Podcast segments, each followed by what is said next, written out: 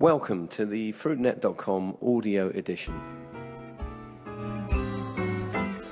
Well, we've just returned from another busy and highly productive week in Berlin at Fruit Logistica, where over 65,000 people once again descended on the German capital for what is now the world's largest annual get together for the international fruit and vegetable business. During the show, I was joined on the FruitNet stand by Dominic Weaver and John Valentine of PR firm Red Communications and by Michael Barker and Martyn Fisher of the Fresh Produce Journal to find out what they believed were the hot topics of conversation at this year's show. So we're here at uh, Fruit Logistica 2015 back in Berlin uh, for another uh, fantastic trade fair, an enormous trade fair. Um, we're joined by uh, Dom Weaver and John Valentine of uh, Red Communications, a PR company in, based in the UK, working with lots of international fresh produce clients uh, to try and uh, promote their business. And uh, so, Dom, what, what's your kind of feeling about this year's show? And, what, have um, you, what, have you, heard? Well, I, I, I, think it's it's been a very exciting show, and you know we, we've been coming to this for well, more than a decade, you know, 13, 14 years, I think. Um, and, and, we're noticing that there are some very exciting things going on. We've, we've, uh, we've, we've got the new emerging sources, places like Peru, um, which, which, are suddenly sort of gearing things up. Mm. Um, we're finding that there have been lots of changes in the UK market, obviously, mm. um, with, with, the growth from the discounters, uh, with the growth of the sort of premium end, um, and that's that's meant for us. Uh, we're, we're, we're, finding that people are suddenly looking at the UK market mm-hmm. again mm-hmm. and looking at different opportunities there. It's now not just about serving those big four retailers. You know, there are opportunities with the discounters, there are opportunities with, with people like Waitrose and mm. M&S that, that just weren't there five or six years ago. Right. Uh, does, does that mean you're finding clients are wanting to market their produce uh, more actively? Uh, what, what we found this, this year, or what, what, what, what I've noticed, is there are people wanting to communicate with the trade that they are there and they're available. Hmm. Um, mm. Whereas I, I, think probably five years ago, things could say reality is there's there's always change going on, but I think the appearance was that things just were, were, were stable. Mm. Um, people didn't really see the need to promote themselves in the, in the trade that, that, that much. This this year we're actually seeing that. Um, you know, people started to look at it again and thinking, well, we need to tell, you know, not not just consumers, but we need people in the trade mm. to understand what we can do mm. and how we can service these new opportunities. Yeah.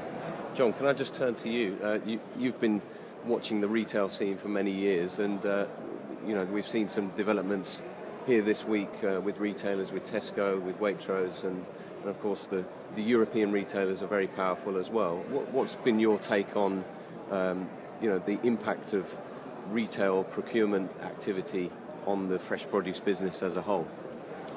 Uh, well, clearly, clearly, the UK market from a retail perspective has become uh, much more competitive, and uh, you know that that that has uh, challenged the status quo, and it's uh, it's made the uh, traditional players react and take a very close look at their business models um, to to position themselves to cope with those challenges. And I think you know in the last six months we've seen all of the major uh, retailers in the UK react um, to the, the changing uh, marketplace. And I think for fresh produce, potentially that could be um, could be very positive as, as, as all of those uh, players uh, look to uh, drive volume and sales and uh, consequently hopefully that will mean increased consumption um, per capita in the UK which has got to be a good thing.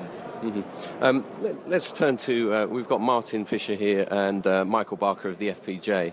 Um, let's uh, kind of run the rule over what the hot topics have been uh, at, at, Fruit Logistica 2015. Michael, let's, let's hear from you. What, has been your uh, kind of standout uh, piece of news?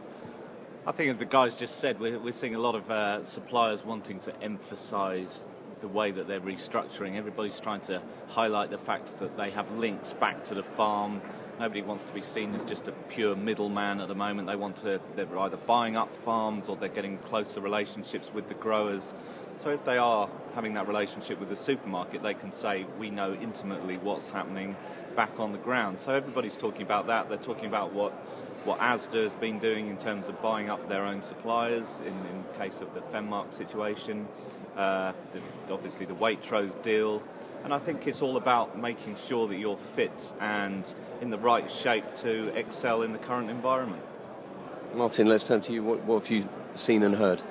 Um, a lot of UK businesses I've spoken to have, have emphasised that there's emerging middle classes in countries across the world, and you know the UK isn't necessarily their their main focus so much anymore. They are trying to cater for these other markets. So, you know, that that has been for me one of the themes of the of the uh, this year's event. Mm, so more co- competition for the UK market. Dom, what what does that mean for you? You know, you're trying to um, help people grow on the UK market, but if they're turning their attention elsewhere, does that um, uh, present you with a challenge? Well, I, I think people are always going to be buying fresh produce, and I actually think it throws up more opportunities in the UK. And I think this time last year, we were probably thinking, well, look, you know, there are these countries, South Africa, for example, was suddenly getting all these opportunities in, in Russia and the, the, Far East, all these opening up markets. Um, but the UK is, is just such a strong, such a solid market. Um, and as, as I was saying before, you know, the, the, the, the retail mix is changing. I don't think we quite know yet exactly what kind of opportunities that, that that's going to throw up, but there will be opportunities.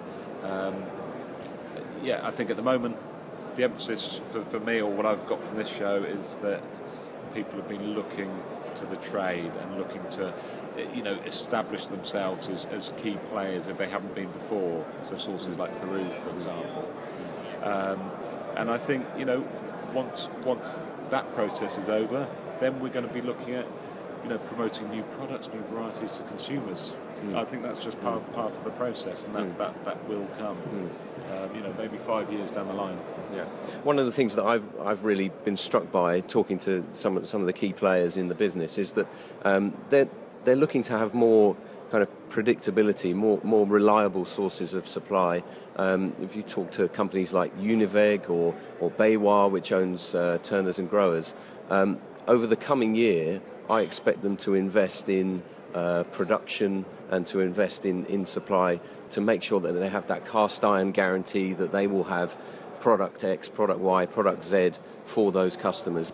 Uh, Martyn, perhaps I could turn to you and uh, ask you about that. that. That that theory that you need to have more predictability, uh, um, uh, more of a guarantee of supply. Is that something you've uh, heard about?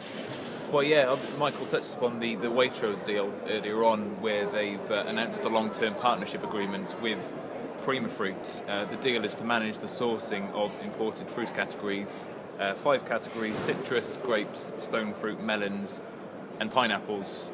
And that's been a big talking point at this event, and I suppose it, you know, it follows a trend over the last few years of, of retailers you know, primarily Tesco and Asda, most famously, mm. direct sourcing and so on. Um, and yeah, it's just consolidating that supply in, in, in, in, one base. And of course, that's that's quite a bold decision for Waitrose to do that and, and decide that they have just that one supplier managing the key categories. Um, it of course means that uh, certain suppliers who are currently uh, providing them with produce are, are, going to miss out. You know, within a few months they won't be supplying Waitrose anymore. That that question of availability, John, is uh, is really influencing uh, what's happening in the trade. Is that is that your your feeling? Well, well, absolutely. I mean, there's, a, an ex-retailer and an ex-produce produce buyer. Um, the you know the, the, the, single most important KPI is is product availability. You know, if it, as a retailer you haven't got products on the shelf, uh, it doesn't matter what your buying price is. So, you know, achieving you know 99 to 100 percent availability is absolutely key and. Uh, clearly, you know, UK retailers need to ensure that that's what they're able to deliver for their entire product range in, in fresh produce. Okay, let's um, let's move on and talk about the the, the show in general, and uh, the uh, you I wonder what's uh, gentlemen, what's caught your eye looking around the halls? You know, uh, an, an eye-catching stand, you know, an interesting stand design, something unusual. Michael, you look like you've uh, seen a few things in over the past three days. I'm always bowled over by some of the uh, creativity in the stands. I, I, love the Italian halls. They really go all out. They sort of almost recreate an Italian street and uh, a little piece of Venice. That, that's always amazing. We've seen some fantastic people in costumes. Uh, one of my favourites was the, was the chap in the jazz outfit. Uh, I, I, don't know how he was managing to walk. He even had to have a minder to help him get around the place. And, and of course, there were the uh, the minions from Despicable Me, lots of people having their photos taken with them. So, yeah, the sights and sounds of Fruit Logistica, always lots of people dressed up in great outfits. Uh, one of the great things to, to see when you come here. Yeah, oh, you, you mentioned the minions. I was. Uh, I was, I was getting a bit carried away and I was, I was getting my photo taken with the minions and then I suddenly realised that behind me was uh, none other than Jose Luis Cutrale, who just bought Chiquita, bought the company, and uh, remembered to be a journalist and turned around and said hello and uh, managed to get his photograph, which was uh, a good scoop. Um, Martyn, uh, who's been your uh, your hero of Fruit Logistica? Um, I, I, mean, obviously, the mascot walking around the jazz mascot has, has, caught everyone's eye and has got a lot of hugs and photos from, yeah. from some beautiful women. So I suppose the guy in that costume has got no complaints. But um, the marketing is working then. Yeah, absolutely. Yeah, um, but I suppose there's been a fantastic British presence here, which is always good to see. And um, Fresca, first-time exhibitors, would you believe? Obviously, number two in the FPJ Big 50 recently. Um, yeah, they've got a fantastic stand, and it's great to see them here. Dom, what about you? Who, has been your star performer? Uh, well, yeah, you always enjoy seeing the mascots. There's a big sachet of something walk past while uh, we were. I think that was a just, salad. Oh, was I think it was a salad, but sachet of salad. Uh, yeah, I couldn't see the, I couldn't see the eyes, so I couldn't get any kind of. Yeah, it was Linea Verde, of course. Oh, yeah, it was a Dimi di branded salad. Oh, so, okay, yeah. okay. Well, yeah, those things are always always good fun. I mean, for, for me, I always find it fascinating looking at the way different countries market their produce. So, you know, a UK company, you know, there's there's you, you, you get the Union Jacks. It's quite sort of conventional, very green, lots of leafy stuff. Um, some of the sort of Latin countries, they, they like the sort of you know attractive people on stands and sort of big big uh, sort of billboard posters with, with, with pictures like that on. Um, often, often pictures of their own family. I, I find the, some of the Italian companies like to have pictures of, uh, of their kids up there, which is I think is quite nice. You know, it shows that they're a family company and they're, they're personable people. You know. Yes, yeah, yeah. Um, the, the other thing that I found interesting is um, we we've worked with uh, com- companies like Spanish Persimmon, for example. Uh, we've worked with them for nine years now, I think. Um, now, when we started coming to the show, and they, they, they were here, they were the only stand, so we worked for the Regulatory Council um, through Foods from Spain. Uh, eight, nine years ago, they were the only pe- people selling khaki or displaying it here. You go into that hall now, and there are eight or nine companies with similar displays. So, you know, we're really pleased to see that the, the growth in the UK and the growth in the other European markets is sort of it's, it's been noticed, and um, you know they're, they're they're they're obviously seeing that as a big opportunity, and people are, are sort of act, act, acting on the new demand uh, for, from these markets. Let's wait for that.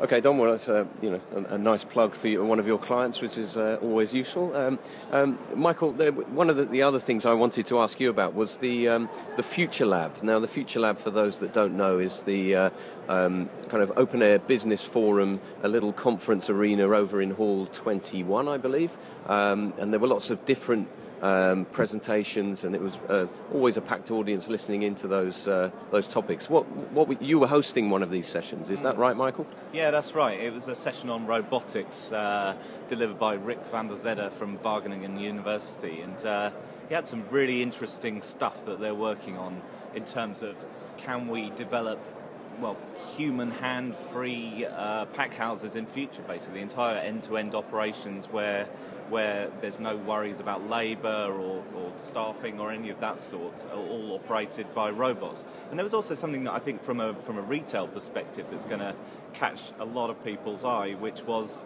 uh, an entire checkout, a barcode-free checkout. You literally put all of your shopping on; it goes through a conveyor belt. Two seconds later, your entire bill comes up. You know, no need to scan individual items. So that's something we could be seeing in supermarkets in future. Very interesting. And uh, Martyn, you hosted a session as well. Tell us about that. Yeah, the session was um, on the future of online retailing and perhaps local businesses getting online, you know, emulating the supermarket model and so on. Um, it was presented by someone who was from Germany and it was very much European focused. I must admit, the presentation made me realise how far developed we are in the UK when it comes to the online retail model. So, you know, I guess it's a pat on the back to us. Okay, very, very good. Well done, the Brits. And uh, just finally, um, perhaps something a, a, little more frivolous, and that's the the, the question of um, uh, something that's a big feature of Fruit Logistica, which is the corporate gift and the and the giveaway. Now, um, everyone likes a freebie. Uh, um, Michael, what, has been your kind of uh, your favourite uh, corporate gift? Uh, I received a, a very nice. Uh, well, it was one of those uh, charging bricks, I suppose, that, that, that, means that you can just, if you run out of battery on your mobile phone, you can sort of hold one of these things up and it, and it magically charges up your phone again. That was uh, courtesy of, of Coveris, so I, I, thought that was particularly cool. Okay, and that means we can always get hold of you now. Yeah, there's no excuses for me not answering the phone when you ring anymore. Okay, very good. Martyn, what about you? You can never have enough corporate pens, so I've added to my collection this year on that front. Um, I also got a banana shaped USB stick from Banner Bay, which is quite a novelty. Very, very good. I'm sure you'll be very happy with that. It's good to know you've got lots of pens because, as a journalist, uh, although you should should really be writing on your laptop by now, but never mind. Um, I, I, did very well. I picked up a I picked up a lorry. So there we go. A real lorry. Uh, it's not a real lorry; it's a toy one. But uh, my my four year old son will absolutely love that. I'm sure. So there we go. If if I decide to give it to him, of course. Um, okay, Let, us leave it for now. Uh, we, um, we, should say thank you to Dom Weaver and to John Valentine from Red Communications, uh, Martyn Fisher and Michael Barker from the FPJ, and I'm Mike Knowles from Eurofruit, and thanks very much for listening.